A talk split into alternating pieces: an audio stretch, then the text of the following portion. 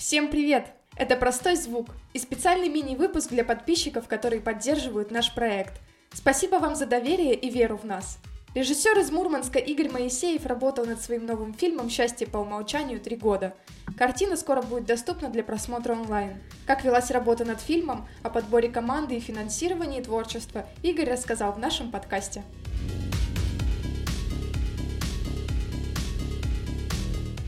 Нас вообще изначально премьера, по-моему, должна была быть в девятнадцатом даже году. Вот. Но тогда все не успели отснять из-за того, что у нас в разные сезоны фильм снимался. Там была э, лето, получается, зима. Вот, да. В двадцатом году вот, фильм уже был практически готов. У нас назначена была премьера на март. И как раз э, в, в пятницу, где вот, э, должен был состояться показ, э, кинотеатры все закрыли, и никто не понимал, что происходит. И вот это вот время я решил использовать типа, с пользой. Вот. И мы досняли часть сцен. Фильм стал только лучше, я думаю. Изначально был только онлайн-показ, то есть идея была просто выложить фильм в сеть, и там кто хочет, его посмотрит. Вот. Но так получилось, что в конце 2020 э, года я уже переехал в Санкт-Петербург. И на Новый год, то есть когда у нас была техническая премьера, так получилось, что нас здесь собралось ну, более такое нормальное количество. Я подумал, что бы вот ребятам, ну, не показать фильм, какой вот он есть. У нас был технический прогон, так называемый. Вот, мы все собрались, отсмотрели фильм, а, и в феврале я сюда должен был вернуться, чтобы начать свой новый проект и уже сделать такой официальный показ. Вот. Ну, собственно, вот это и произошло 13 февраля.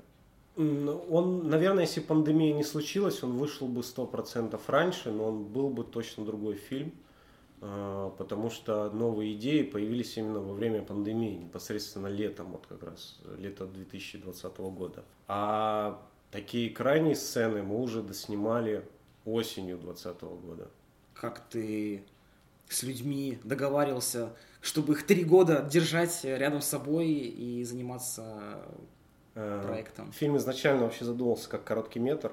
Вот, то есть там было, по-моему, хронометраж рассчитанный 42 минуты. Вот, но потом, когда мы уже вот отсняли сам, сам костяк, само ядро, вот, стало понятно, что что-то не хватает, надо дополнить там второстепенных персонажей ввести и более внятно идею вот эту вот саму, которую, что хотел сказать в самом фильме, более э, доработать. Вот.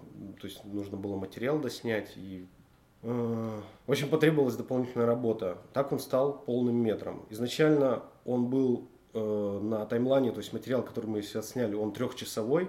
Вот. Потом я его сократил до 2.40, потом 2.30, и вот э, финальная версия получается час 40, час 38 даже. Актеров подбирали мы 11 месяцев, нам понадобилось столько мы искали вот прям на тот момент, это был 2018-2019 год, мы искали самый топ, который был доступен ну, в Мурманске. Мы пересматривали кучу людей, мы не могли найти э, главного актера, вот, искали даже по театрам Москвы и Питера, все был не тот типаж, ну, не получалось найти.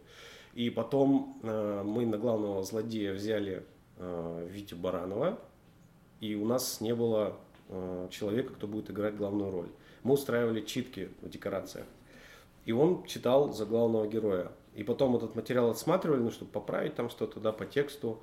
И стало понятно, что вот он, э, вот прям в образе отлично смотрится как главный герой. И его получилось переоформить на главного героя, а на злодея мы уже нашли другого. Мы, грубо говоря, исходили из тех возможностей, которые нам доступны.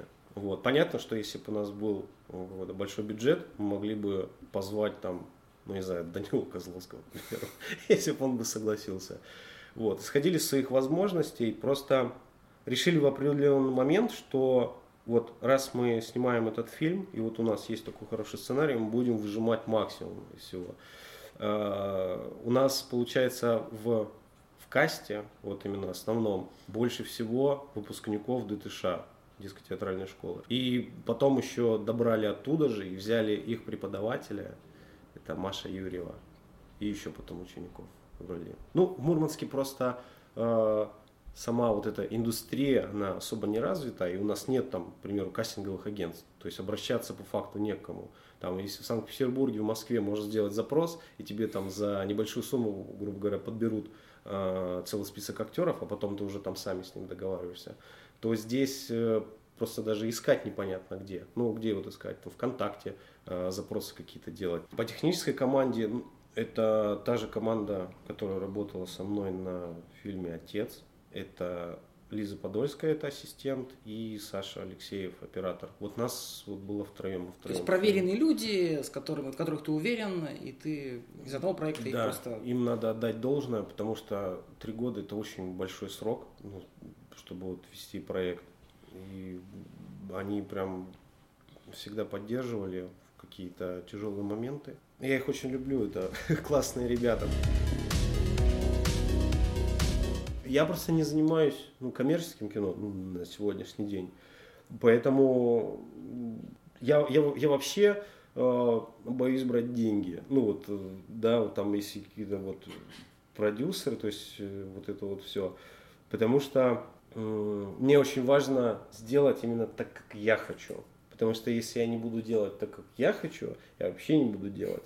Вот, поэтому я исключительно финансирую себя сам, ну и все продюсирую сам. Для меня это вот страшный сон, если э, человек, да, допустим, либо там компания, которая дает ребейты, подойдет в определенный момент и скажет, слушай, Игорь, мы тебе вот тут э, как бы немножко кэшбэк давали, давай вот теперь вот это вот, вот здесь снимем. Ну вот это вот страшно. Будет. А отказать? Как ну, делают многие известные киноделы. Не знаю. Я вот по опыту могу сказать, что просто так ведь никто ничего не дает. Ну, если это не меценатство.